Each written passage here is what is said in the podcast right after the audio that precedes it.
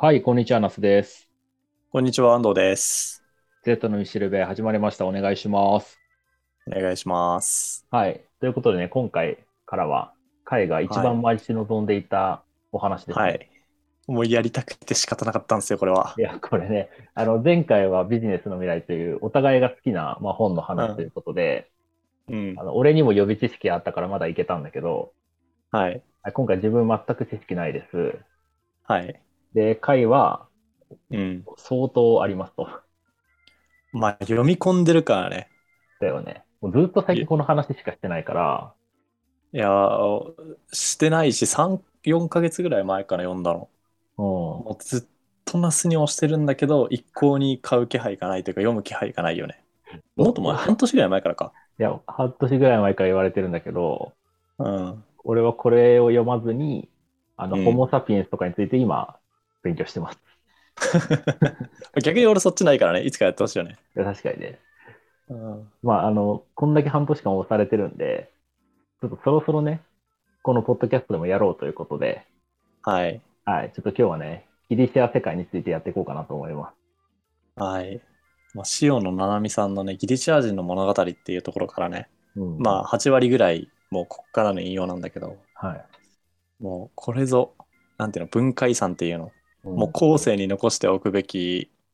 芸術作品、芸術作品ではないけど、まあ、作品ってこういうものだなってめちゃくちゃ思ってる。ちなみに今ローマ人の物語をここから入って読んでるんだけど、はい、もう極上っすよ。めちゃくちゃ面白い、えーまあ、それもいつかやりたいね。いいね、マジで面白すぎる。まあてなわけでやっていきますか。いやぜひ。だから今日はギリシア世界について、うんまあ、ギリシア世界ってなんか世界史とかでどう扱われるのか俺本当知らないんだけど、まあ、世界史やったことがないから、うん、分かんないんだけどさ、まあ聞いた人は多いと思うんだよね、うん、すごい勉強というかて哲学がすごく発達してたりとか、うん、なんか数学とか自然科学とかもそうだよね、発達してたりとかっていう、まあ、世界の話、うん、で今日はそのギリシア世界の中でこうなんかギリシャがライジングしていく、うんでかつ、まあ、衰退もするんですよ。めっちゃ早いんですよ、衰退するまでが。にひゃくねんとかして、にひゃくねんとかかからずに 最, 最盛期から衰退してって。おでそこから、まあ、アレキサンダー大王っていうなんか超天才が出てきて、うん、もうなんか世界史に多大な影響を与えるみたいな、うん、話の、なんていうんだろうね、なんかこうギリシャの最も華々しい、なんか栄枯盛衰を感じられる、まあ、ごひゃくねんぐらい、あ、そんないかないか、うん、さんびゃくねんぐらいか。をちょっとピックアップしてお話しようかなと思ってるんだけど、まあ、そんな中でね前提そのギリシャってなんやねんっていうところから入ると、うんまあ、那須くんギリシャってどういうイメージある？いやギリシャね、うん、なんかすごい景色が綺麗でさあエーゲ海の海の話ね。あそうそうそうそう、うん、でオリンピックの発祥の地ですね。あまあ確かにね、まあ、ちょうどオリンピックの起源もここら辺だね。ああまあ、今から紀元前ごひゃくねんとかなんでにせんごひゃくねんぐらい前の話をするんだけど、うんまあ、オリンピックもちょうどそれぐらいから始まってるよね。あもうちょい前か、さんぜんねんぐらい前か。まあそんなギリシャ、そうなんか聞くところは多いし、うん、なんかすごい今にもさ数学とかのさなんかピタゴラスの定理とかあってさ、うんまあ、ちょうどギリシャの人たちピタゴラスって、うん、そうだね。あとアルキメデスも有名だよね。ああ有名。だから今のこの世の中にめちゃくちゃ多大な影響を与えてるんだけど、なんかギリシャって中身を知らないみたいなことがすごく多いと思うので、うん、まあちょっとお話ししていきますと、うん、でまずそもそもギリシャって何って話で言うと、はい、なんか今だとシンプルに国なんだよね、まあ、ギリシャで国があるじゃん、うん、で当時の今からにせんごひゃくねんまえのギリシャって結構厳密な定義が難しかったりして、うんそのエーゲ海周辺の地域のことを指すこともあるし、あと民族のことをギリシャっていうふうに言ったりする。なるほど。そう。なので結構厳密な定義は難しいんだけど、うん、エーゲ海の周りを取り囲むような島々に住んでる民族みたいな感じで捉えると、まあ、分かりやすいかもしれない。あ確かに今みたいに国境とかは正確にないから、そうそう。そこら辺の地域の人みたいなイメージってことだね。そうそうそう。なるほど。でもうギリシャって当時は地域の名前だったから、うん、なんかそのギリシャの地域の中になんかいろんな国があったりするのね、うん、でも国っていうほど大きくないの。これを都市国家って言ってポリスって言ったりするんだけど、ポリスは聞いたことあるね。そう、都市ぐらいの規模で、うん、なんか国家として成立してるよみたいな、国家運営されてるよみたいなイメージ、うん、だから、だから東京が独立して国だったりとか、うん、あと大阪国だったりとか、まあ、名古屋国みたいな、だからそ、それぐらいのイメージ、うん、そうだから日本っていう地域があって、その中に大阪国みたいなのがいっぱいあったりするみたいな感じ。まあ、これがなんか当時のギリシャのなんていうの状況というか、うんまあ、当時のギリシャのこうなんか人々が営んでいた組織形態みたいな感じが都市国家みたいな感じ、うん、でギリシャの特徴っていうのはもうめちゃくちゃ短距離走者なのね、うん、どういうことかで言うと、一方ローマと比較してみるとローマって立ち上がりも遅かったんだけど、うん、もうせんにひゃくねんぐらい繁栄してるからめちゃくちゃ長く繁栄したんだよ。すごいよねそれ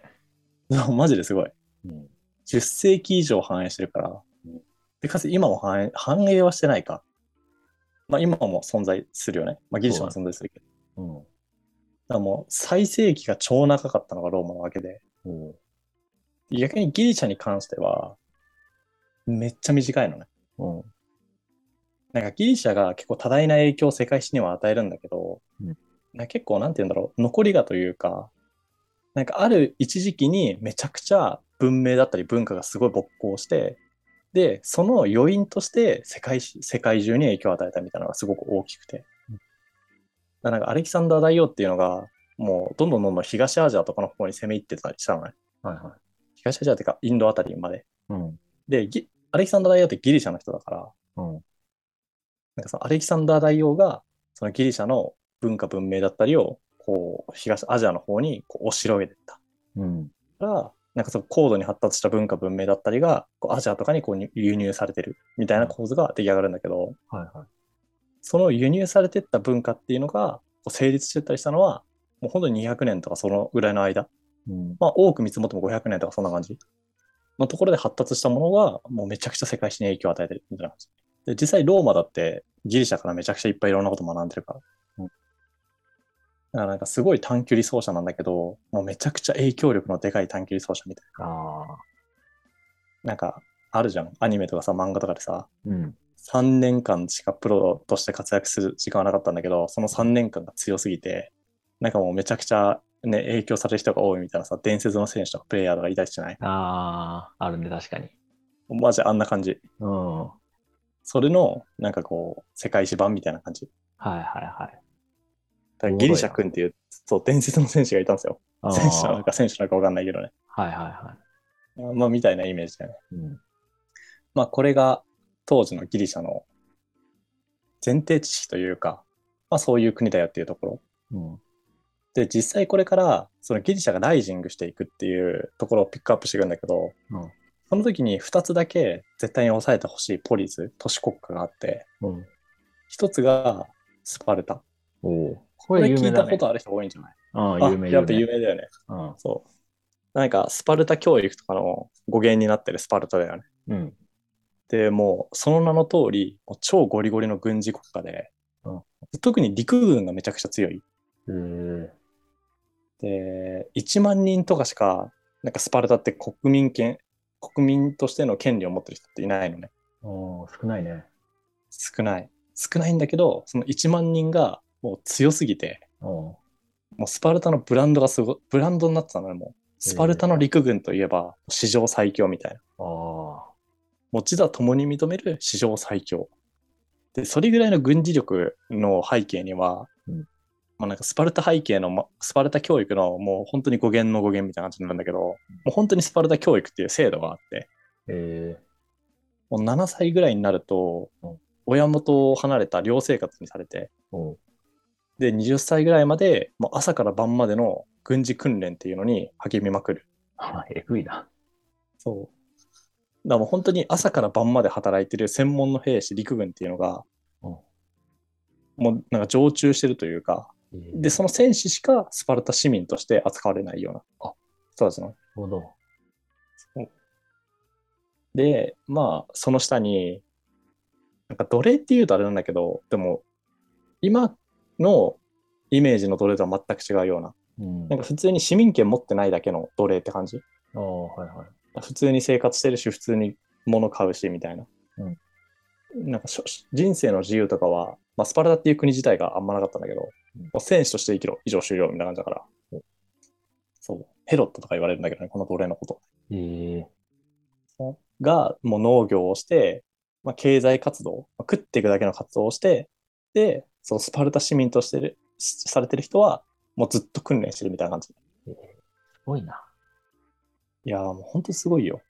え、これもちろん男性だけ？そのななさいからはたちまで。男性だけ。ああ、男性だけ。男性だけ。ただ女性もやっぱ強い方が良しとされてたから、えー、もうなんか強くてでかくて筋肉もりもりの女性がより魅力的だっていう。本当もう強いかどうかっていうのが全ての判断基準の元になってるから。はいはいはい。だから美しさとかないのね。うん、さらに言うと、なんか美味しいものとか音楽とか、なんか遊ぶとか、なんか勉強するみたいなのも、もうそれ強さに必要ないじゃんって言って堕落させ、うん、堕落させるものとしてみなされてて、全然輸入されてない。実際鎖国してたしね。すごいな。いやもう徹底してるよ本当に、うん。マジ強さだけを求めたポリス、ね、うん。そう、強さだけを求めたポリス。おあ、なんかご飯とかめちゃくちゃまずかったらしいしね。有名な黒いスープとかちょっと後から出てくるんだけどさ、うん、なんかアテネとスパルタ、これからアテネの話だけど、うん、まあ、要はなんかしょいろんなポリスでこう協力して超強力な敵をやっつけるのね、ペルシア王国なんだけど、うんうん、でその時にこうスパルタ式の歓迎方法を受けたんだって、うん、なんかその宴会としてね、はいはい、でそこで出されてきた料理が超まずくて、うん、なんかその場が乗り切らなかったみたいなエピソードとかも結構ある。なるほどね。だ本当に超まずかったらしい、えー、黒いスープとか入れたらしいけど、ね、絶対飲みたくないなと思った。すごいな。もうだからなんかそういう味とかじゃなくて強くなるために必要なものとかは多分ね、そうそうそうそう、なんか入れてるような。そうそうそうそうそう、いや本当そう。今だとなんかサプリメント成果でね、その味は多分最悪やなマジで。本当にそんなイメージなのね。もうそうそう、もう圧倒的に強さのみを求めた軍事国家、お軍事都市国家スパルタ。強そう、うん、まあ実際めちゃくちゃ強い。でもう一つがこれもまた有名だと思うんだけど、アテネだよね、うん、アテネもそう。アテネってなんか ど, どういうイメージなんか、まあ、ギリ今のギリシャでもアテネってあるでしょ。あるある。だからなんかえしかも結構有名な都市じゃん。ああそうだね。だからなんか日本で言う、あ、そうそう、だから日本でいう東京みたいな結構なんかシティボーイだと、当時のちょっとなんか多分発展してた場所、うん、でちょっとなんか服とかもおしゃれにしててみたいなイメージはちょっとあるかも。ああでもねそれ結構正しくて、まあ本当その通りというか、なんか バ, バランスがいい。結構なんていうの、何でも発展してるというか、まあ、経済大国だし、まあ、同時に海軍大国ででもあるんだけど、ああ、じゃあ強さもちゃんとあるんだ。そう。ただスパルタほどではないっていう下馬評。はいはい。だからそうお金も使うし、かい、えー、と戦えるし、でかつなんかそのなんていうの娯楽とかも結構あったりするし、まあ、学問とかもめちゃくちゃ発展してたから。はいはい。まあ、いわゆるギリシア文化って言ったら結構このアテネの文化を指すことが多い。うん。有名どころで言うとさ、ソクラテス、プラトン、アリストテレスみたいな哲学者もこのアテネの人だし、アリストテレスちょっと違った気がする。ソクラテス、プラトンはアテネ発信の人だし、うん、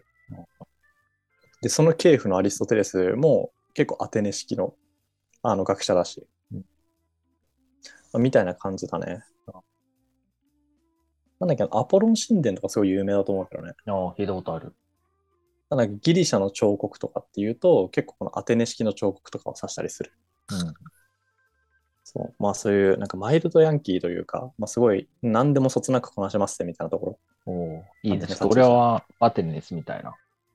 俺もアテネに住みたい。だってスパルタ人権ないもん。嫌やろそうでまあこのふたりが主要人物ではあるんだけど、うんまあ、他にも結構いろんなポリスが集まってギリシャって総称させたわけだから、うん、有名どころで言うとテーベとか、テーベとかって聞いたことあると思うんだけど、聞いたことある。あとコリントとかシラクサみたいな、うん、なんかこういういろんな都市が集まってる。で、この、それこそアテネだけじゃなくて、こういういろんな都市から、ゼノンっていう、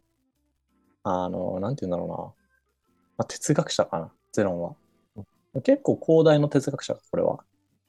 とか、あとアルキメデスとか、はいはい、あのヒポクラテスみたいな、タレスみたいな、うん、もうどっかで名前聞いたことあるだろうみたいな、ギリシャの人たちが、こういうショポリスから生まれてたりする。うんまあ、みたいなのが、そのポリス、絶対抑えてほしいポリスはスパルタとアテネですね。で、このふたりを中心にこうギリシャ世界って結構回ってたりするというか、これから展開されていったりするから、うんまあ、このふたつは抑えてください。ちなみにアレキサンダー大王はね、このふたつのどちらにも属してないからね。おま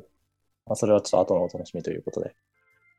で、今回だいいっかいめということで取り上げたいのが、うんまあ、だいいち次ペルシア戦役っていう、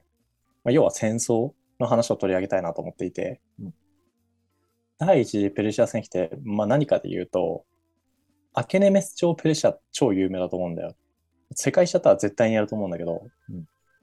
もう当時の超大国がこうギリシャに攻めて、攻めてくるからなんかそれに対してなんか防衛戦を行うみたいな戦争がだいいち次ペルシア戦役っていう、はいはい、でこの話をちょっとしていきたいなというふうに思ってます。なるほどですね。はい、で当時のこのだいいち次ペルシア戦役の当時のスパルタとアテネの状況はで言うと、うんまあ、スパルタって別に状況変化とか全くないから正直、うん、もうなんかずっと訓練してるみたいな状況なんだよ、うん、でアテネってもう一つ有名なのが多分なんか民主制発祥の地として有名だと思ってて、うん、なんか民主制が始まった国、うん、でそれがちょうど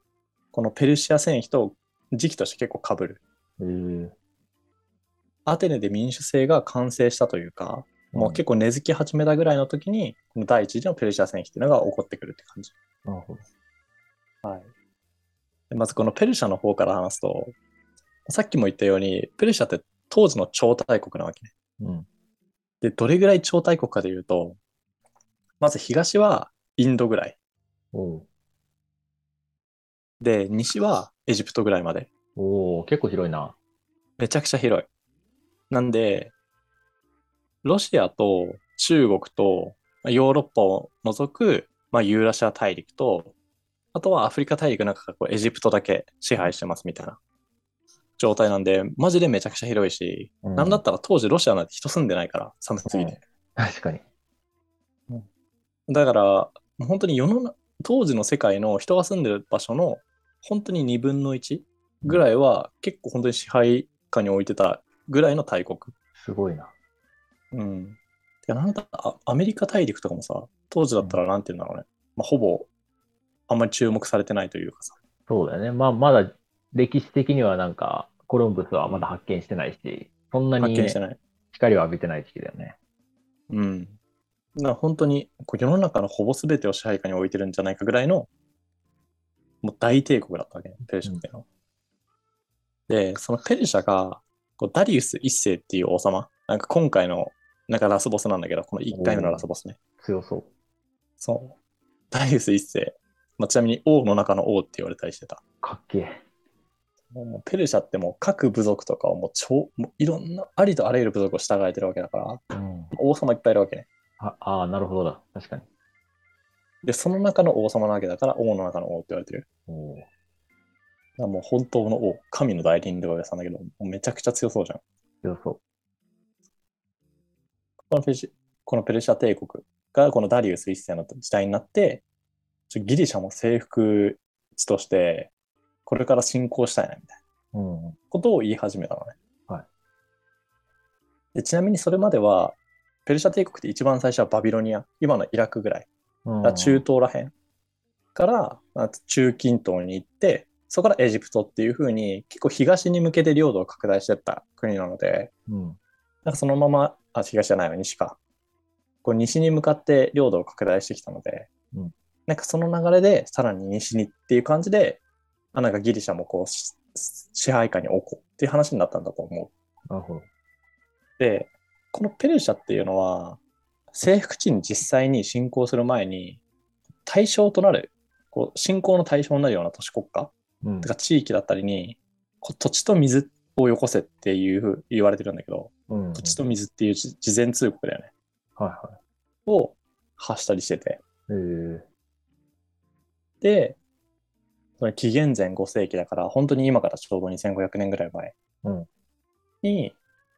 うん、ギリシャの諸都市に土地と水をよこせっていう風に突きつけたっていう風に言われてる、うん、えこれって一般的なのかなこの時代というか、まあ、ペルシャのやり方としては最初に、うん、まあ俺らが言うんだから征服しろよ的な感じでこう言うわけでしょ。ああそうそうそうだほぼ脅迫だよね。あまあそうだよね。だから戦わずにしてあ、うん、じゃあまあもうペルシャさんが言ってるんだからあげますよって言われたらまあラッキーってことだよねペルシャからしたら。まあラッキーでもねラッキーっていうほど発生頻度低くなかったと思う。ああそうなんだ。もう結構いろんな都市がもう土地と水を突きつけられる要は事前通告を突きつけられた段階で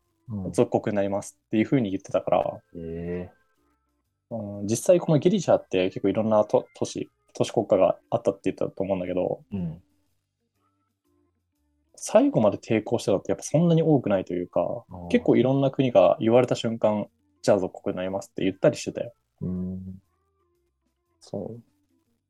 まあ、それぐらい影響力がでかいんだよ。まあそういうことだよね。でも本当にだってギリシャとペルシャなんて比較したらもう大きさだけでも本当と比べ物にならないしね、うん、人数も比べ物にならないからね。普通に考えたら勝てるわけないからまあ属国になるしかないよね普通に考えたら。もう本当そんな感じだと思う、うん、そうまあ実際に属国、まあ、さっきも言った通り実際にギリシャのいろんな国々が土地と水っていう事前通告を突きつけられた瞬間に、うん、まあじゃあ従い、従います属国になりますって言ってこうペルシャの配下に下り始めましたと、はい、でそんな中やっぱり対抗する国々っても当然いるわけだよね、うん、そうだね。でこれも都市国家の一つなんだけど、まあ、ミレトスっていう国があって、うん、でミレトスがそのペルシャ帝国の支配下に下るのは嫌だから、うん言ってスパルタとアテネに助けてくれないかって言ってこう、まあ、援助を要請したんだよね、え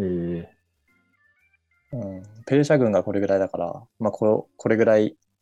の援助をくれたらもうもちろんこの時の援助っていうのは軍隊なわけだよね、はい、そう軍隊を援護してくれないかって言って、まあ、援軍を要請しますと、うん、でスパルタは、まあ、これについて拒否するのね、うん、なんかそうだと思ったわ。うんうん、でちなみに一応スパルタのために言っておくと、うん、スパルタのためにって言ったらちょっと分かんないけど、うん、スパルタのために言っておくとおそらく俺の想像ねこれは、うん、でなんかそのペルシャに抵抗するのが嫌だっていう気持ちで拒否したとかじゃなくて、うん、多分誰が言っても拒否したと思う、えー、本当に結構なんて保守的というかまあ、鎖国もしてるような国だから、うん、なんか他の国と仲良く何かをやるみたいなことってあんまりないんだよね。なるほど。そうでかつなんか上下意識も結構強かったりするから、うん、ミレトスってそんなになんかなんていうのパワーがある国じゃないというかさ、うん、なんかすごい序列が上な国っていうわけでもなかったので、うん、多分そういうところも踏まえてスパルタはなんか助けにはいかないっていう判断をして実際に拒否したっていう感じだと思う。なるほどね。そうでこれに対してアテネ、アテネは、まあ、援助をするんだよ。おただ、まあ、ガレー戦っていう当時の軍船、うんまあ、何なんだろうねちょっと軍船あんま詳しくないから分かんないけど、うん、なんか中規模ぐらいの軍船、はいうん、中規模ぐらいの軍船を、まあ、にじゅっ隻っていう、まあ、正直だいぶ少ない。あそうなんだ。うんこのガレー船にじゅっ隻っていうのを、まあ、援軍として送りますと、うんうん、でなんかちょっとペルシャをあんまり刺激したくないようなあ気持ちが見えすぎるような援軍。なるほど。全面的に援護してる感は出さずとも一応建前的に出しとくかみたいなノリで。ああマジでそんな感じそう、はいはい、出したっていう事実は残るけれども、うんまあ、蓋開けてみるとあれみたいな。なるほど。なんか割とどっちつかずみたいな感じ。はいはいただもうこれがペルシャの王に止まっちゃうのね。さっき言ったダリウス、うん、王の中の王に止まっちゃって、はいはいまあ、にじゅっ隻とはいえ反抗してるやんみたいになるんだよ。まあ確かに事実だけ見ればそうでこれをもう立派な反抗の意思というふうにとってうわもうなんか明確にこのペルシャがアテネに対してこう焦点を絞るというか、もうターゲットにするのね。うん、アテネとしては誤算だよね、うん、多分。もうそこまで話がでかくなるとはって感じだよね、多分。だよね。うん。でもう兵力差がマジでとんでもないんだけど、ないからさ、うん、もちろん追い詰められるわけだよ。うん、でもなんか当時のアテネからするといくつかの幸運に恵まれるのね。うん、でこの幸運っていうのが結構なんか後々のキーワードになってくるから、ちょっと詳しめに話すと、うん、まず一つが、まあ、ダリウス自身がこの時ろくじゅういっさいっていう結構ご高齢だったのね。うん、確かにそうだ。だからそう自分で軍を率いるっていうようなことはしていないの。で自分その王が自分から軍を率いないっていうことがどういうことを指すかでいうと、うんまあ、王直下の精鋭部隊っていうのってやっぱどこの時代でもいて、うん、でこれは不死身の男たちっていうふうに呼ばれてたんだけど、かっこよ。そうでこれしかも不死身の男たちいちまんにんいるから精鋭部隊がいちまんにんだね。やばすぎやろ。マジとんでもないよね。うん。そうこれが王が参戦しないっていうことはこのいちまんにんの兵も参戦しないっていうことだから。ああそうなんだ。そうだからなんて言うんだろう、まあ、一軍は出てこないってことが確定してる。なるほど。そうちなみにこの一万あと不死身の男たちっていうのは別になんていうの、うん、屈強なとかそういう意味じゃなくて、うん、戦死しても直ちに補充されるからっていうなんか割と量で補ってるというかなるほどね、うん、そういうこと。なんか携帯ゲームっぽいよね。課金すればすぐ復活できるみたいな。確かにいちまん人は絶対に割らないと。そうそうそう。さんびゃくにんいなくなったらさんびゃくにん補充するだけなので。そうそうそう。すごいな。ほんとそんな感じ。うんまあ、だから不死身の男は呼ばれたりしてた。おうん。だから実際は不死身ではないって感じなんだ。そういうことだよね。うん。まあただ実際この精鋭兵であることはもう間違いない事実だったので、うんまあ、一軍は出てこないぞということが確定しましたと。なるほど。でペルシャってなんか元が遊牧民から始まってるので、うん、騎兵がめ騎兵騎兵騎兵騎兵、まあ、騎兵がめっちゃ強いんだよ。うん、そうなんだけどこれも本当にせんとかしか投下されなかったのね。へー。だからもうほぼ戦力外だよね。うん、だからもう本当になんかに軍さん軍とかいう戦力の投下っていうことがもうこの時確定したので、おまあ、相手がなんかそんな本気じゃないぞみたいなことがまず幸運として一つ目大きかった。いいね。で最大の幸運がこのもう今回の主人公なんだけど、うん、ミリティアデスっていう人がいて、うんはい、でこの人がアテネに帰国するのね。うん、でこれが最大の幸運で、なんでかで言うとミリティアデスってそれまで別の国に住んだんだよ。別のポリスに住んでて、うんうん、でそれがトラキアっていうんだけど、うん、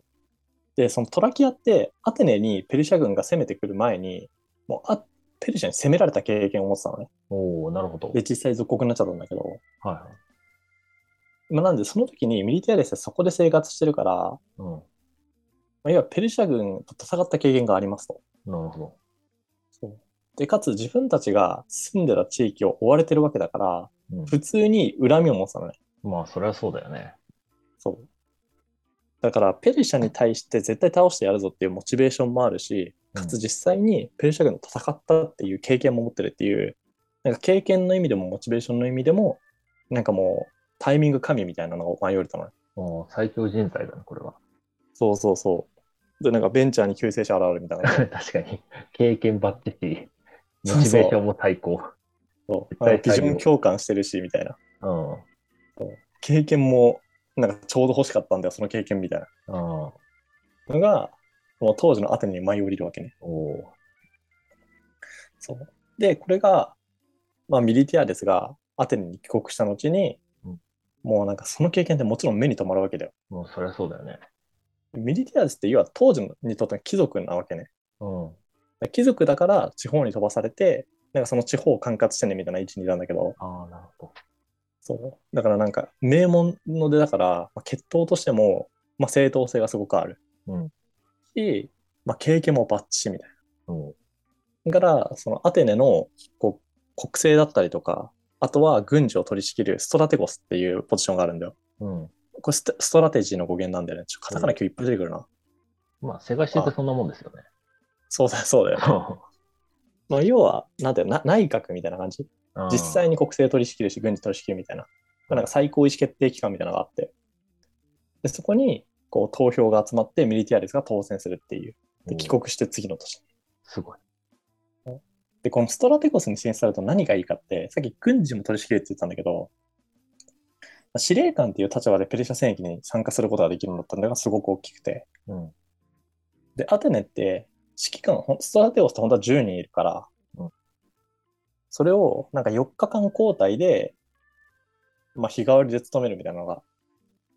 アテネの指揮権のなんていうのスタイルだったんだけど、うん、それが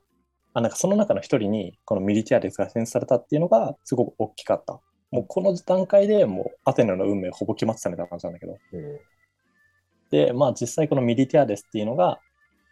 司令官という立場でこうペルシャ戦役に参加できることになりましたと、うん、でこのだいいち次のペルシャ戦役の会場がなんかマラトンの平原に決定するんだよね、うんまあ、平原だよね。ちなみにこのマラトンっていうのはマラソンの語源にもなってるようなワードなんだけど、まあ、それはちょっと後で話すわ、はいはい。でミリティアレスが選出されました。もうこっちのアテネ側の準備はバッチリですと、はい、でそうなった時に、まあ、マラトンっていう場でアテネ軍とこうペルシア軍が、まあ、両者こう向かい合うことになるわけだよね、うん、でこの時の数としてはアテネ軍がいちまんにんぐらい、まあ、いちまんにんいかないきゅうせんろっぴゃくにんだったかな、うん、でペルシア軍がいちまんごせんにんで、このいちまんごせんにんっていうのはもうなんか一時集結みたいな感じだったから後からさらにいちまんにん投下されることが決定したのね、えー、だからアテネ側にはなるべく早く決着をつけなきゃいけないっていう理由もあった。確かにいちまん人と合流されたらさすがにもうさんばいぐらいの人数差なわけだからさすがに勝てんってなるから、ね、でなんだけどこう最初集結した時には膠着状態が何日間か続くんだよ、うん、でその間になんかこの数日間がやっぱすごく大きくて、うん、さっきさこうアテネってじゅうにんのストラテゴスがよっか交代で指揮権を取るみたいな話をしたと思うんだけど、さすがにそんな場合じゃないだろうと思ってって言って、もうミリティアレスに指揮権がもう統一されるの、うん、だからもう事実上の総司令官なの、うん、でそのミリティアレスが総司令官としてもうなんか指揮系統が一本化されたタイミングでアテネ軍から攻撃を仕掛ける形でこの膠着状態が破られますと。なるほど。でこの時に取ったミリティアレスの戦略がこれなんかちょっとトークで伝えるのは結構難しいなと思うんだけど、うんまあ、一言で言うと包囲壊滅なのね。おだ敵のことをこう周りから包み込んで、うん、でなんていうのちょっと言い方だけど袋叩きにするみたいな感じ、はいはい、イメージで。でこれちなみに戦略の王道で、うん、アレキサンダー大王もそうだし、うん、あといつかやりたいシリーズで俺の中で結構上位のハンニバル、うん、ハンニバル大好きだからもそうだし、あとスピキオ・アフリカヌスっていうちょっと聞いたことあると思うんだけど、まあ、ローマの大将軍の、うん、あとはもうかの有名なユリウス・カエサルの、はいまあ、本当に戦争功者みたいな戦略功者みたいな人たちが駆使したのもこの敵軍包囲っていうのをめちゃくちゃ使った。うんで今回このミリティアレスが採用したのもこの敵軍包囲です。なるほど。で実際にこうどういうふうに敵軍を包囲したのかでいうと、うん、まあこの結構キングダムとか読んでる人って分かりやすいかなと思うんだけど、戦こう基本的な布陣って中央があって、そこの中央に連なる形で右翼と左翼っていうのがあるんだよ、うん、だからこうなんかさんこ塊があるみたいな感じ、はい、なるほど。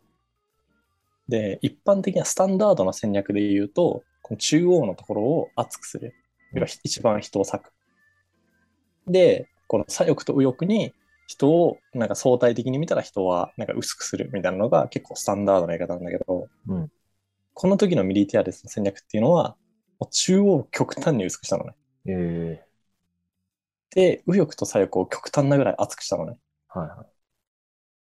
でもう中央兵大変だよね。いやいや向こうはスタンダードだからさ、そう、うん、負担えぐいね。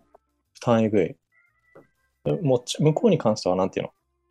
こう向こうはスタンダードのスニーカーを取ってるからさ、うん、でかつもともと数が いってんご 倍ぐらいあるわけだからさ、確かに中央軍からすると本当に ご,ろく 倍ぐらいの兵力差になるわけ、ね、うん、でそれをこう包囲しようとするわけだから、うん、そうまあ そ, それをじゃあ実際にこう戦争が開始しましたと、そういう布陣で、うん、でこう戦略っても本当になんかそれいろんな本のさこういう話を見ると思うんだけど、うん、本当優れた戦略ってもう準備した段階で本当に勝ちって決まってて、うん、本当にこう描いた通りになるのね、その優れた戦略が描いた戦略っていうのは、うん、もう始まった瞬間はなんていうの、このその戦略家の頭の中に現実が追いついていくだけみたいな状況になってるんだよ、えー、これは本当にもうすごい再現性あると思うんだけど、うん、今回も実際そうなった。だから中央兵が ご,ろく 倍のペルシア兵にこうなんとか耐えて、うん、でその耐えてる間にこう分厚くした両翼っていうところがこうペルシア軍のこうさこう左右からこう包み込むような形で包囲して、うん、でそうなったらもうさんびゃくろくじゅうどあらゆるところからさ攻撃仕掛けられるわけだから、確かにでまあリンチというか袋叩きというか、うん、もうさんびゃくろくじゅうどあらゆるところから攻撃を受けることによってもう最終的な戦死者の数っていうのがペルシア側は ろくせんよんひゃく、 おもう半分以上よんわりぐらいだよね、いちまんごせんぶんの ろくせんよんひゃく だか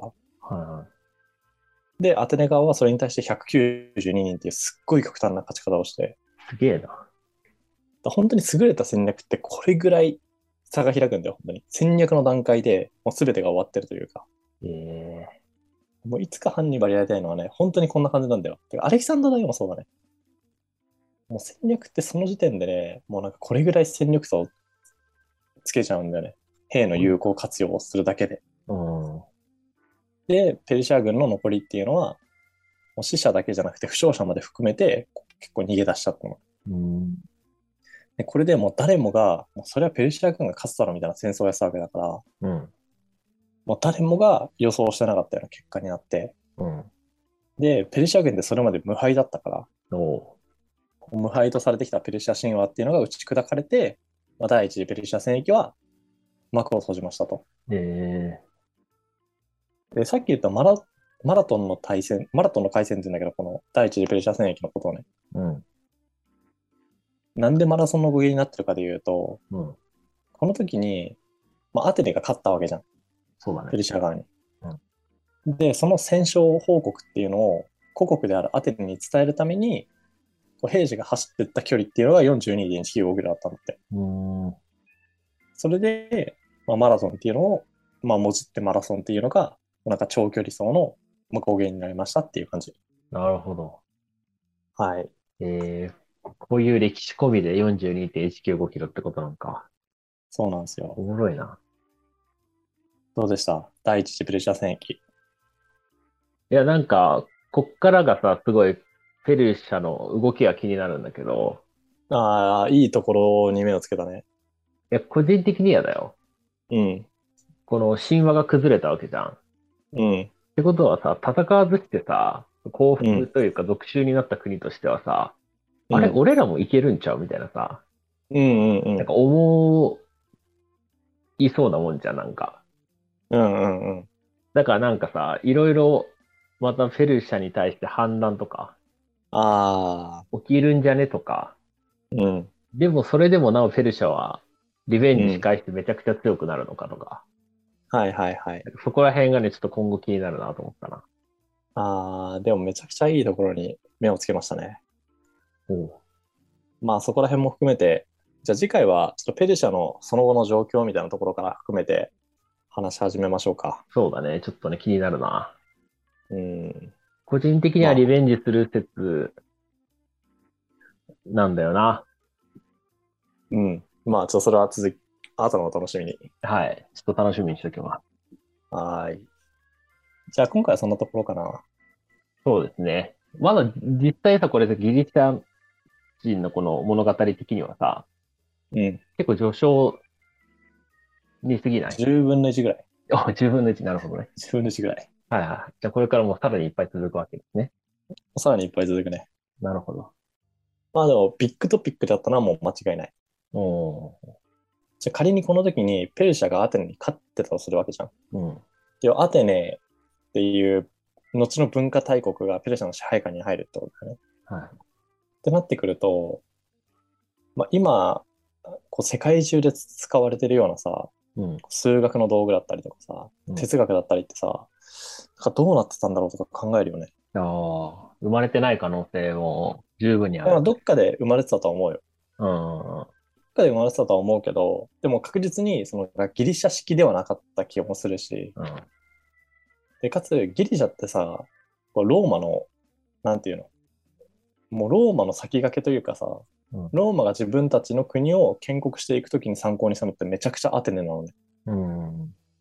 アテネって本当になんていうの、もう当時からすると超スーパースター都市だったから、うん、だからそのローマの建国にも多大な影響を与えてるわけね、うん、それもどうなったんだろうとか、後のローマ帝国に与えた影響とかさ。で、エーゲ海ってちょっとローマよりもさ東にある分さ、うんうん、まあ、ペルシャをに先に当たるわけだよ。そうだね。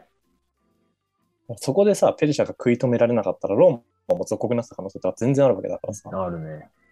そうなってくるとさ、かのなんか今のヨーロッパの母体になってるさローマ帝国ってどうなったんだろうとか考えるとさ、うん、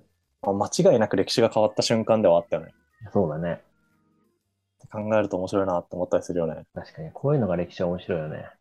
マジで面白い。あ、普通に考えたらペルシャ勝ってたから。そういうことだよね。うん。そう、でもこのね、あのスーパースターのミリティアデス。ミリティアデス。来てから、うん、この一人で歴史がね、この、変わったというか。まあでもね、こういう宝庫なんだよ、本当に。もうこのなんか一人で歴史変えるようなパワーを持つような人たちが、ギリシャってもうめっちゃ出てくるのね。あ、めっちゃ出てこないわ。何人が出てくるんだよ。うん。その何人かがにひゃくねんっていうさ短期間に詰まってること自体が異常事態なわけだから。いや、異常事態だね。すごいわ、それは。ね、ギリシャはめっちゃ面白いよ、だから。お、まあ、ここと接続してね、いつかローマ人とかめでたいけどね。そうだね。ちょっとだいぶギリシャがね、あの長そうな予感がしてるんでね。